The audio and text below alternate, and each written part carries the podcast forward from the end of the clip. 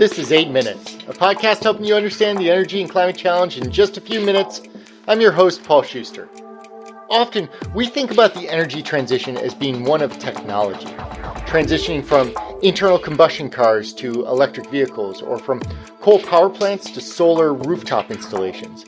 But the transition is just as much about the workforce and the challenges and opportunities that arise with shifting entire occupations into the clean energy economy. Today, I'll touch on what the green workforce of tomorrow is likely to look like and discuss some of the challenges facing companies and policymakers in ensuring that that change is a just transition. Eight minutes. It's how long it takes the sun's rays to hit Earth, or about how long I was able to help my daughter on her math homework last night.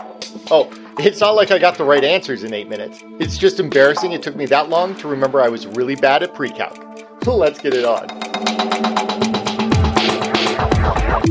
The World Economic Forum anticipates that the energy transition is going to be a massive job creator over the next decade.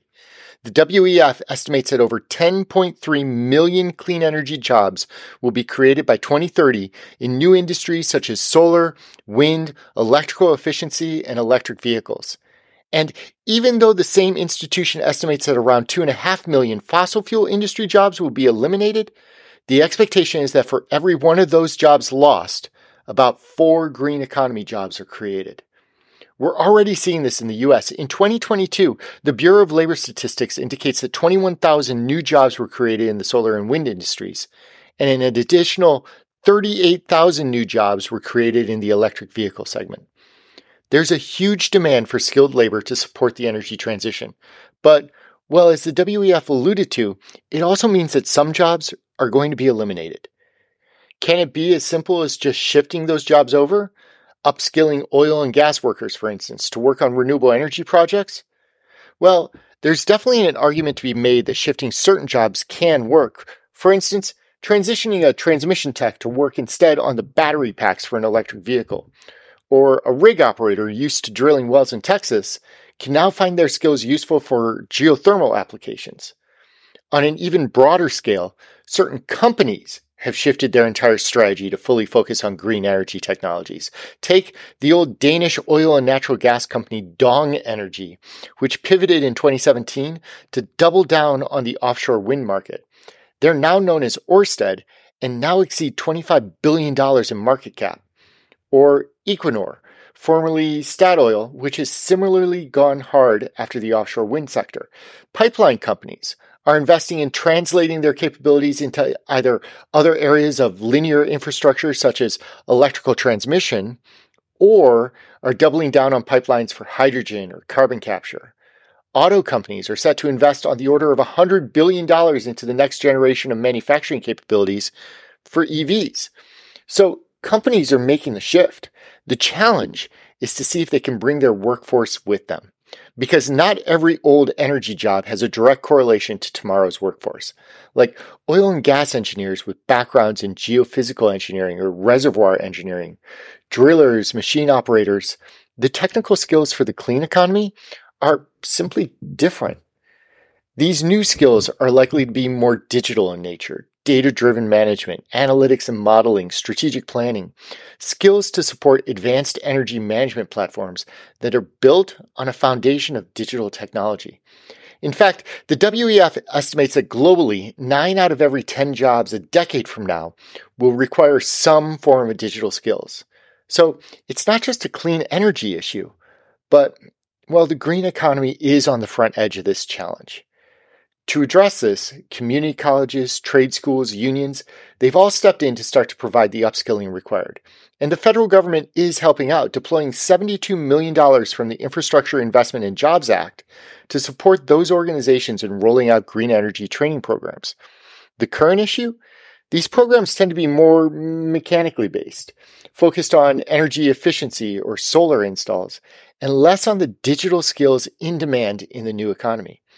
The colleges, technical schools, and unions will need to figure out not just how to elicit demand for these new digital skills, but how to pay for the programs themselves to upskill workers, which is where corporations and large companies are stepping in.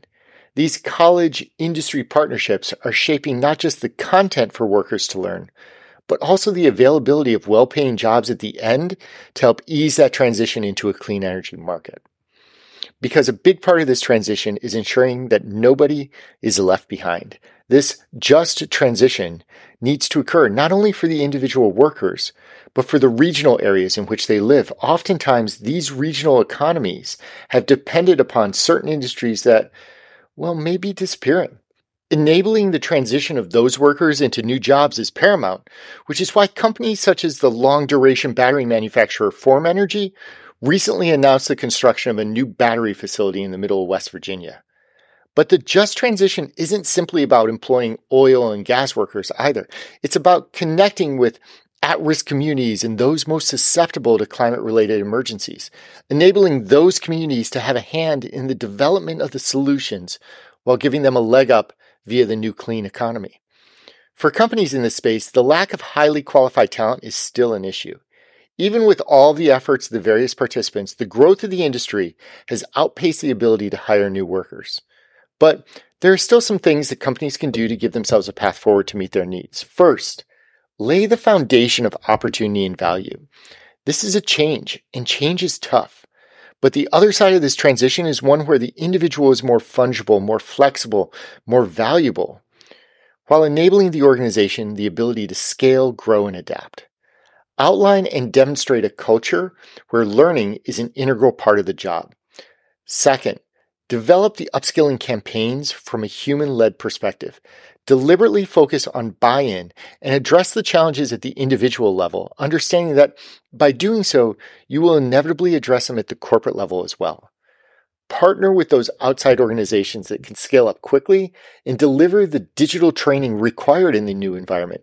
Work with your community college and trade schools to articulate the need for those digital skills and be prepared to bring those institutions along on this journey as they're figuring it out as well. And lastly, instill an ethos of continual learning throughout the organization. The technology is changing quickly. The business models and value propositions are evolving almost daily. There's a ton of change in the air. And those organizations that realize that this change isn't the last, those are the companies that are positioning themselves for successfully creating a just transition. I'm Paul Schuster, and this has been your 8 Minutes.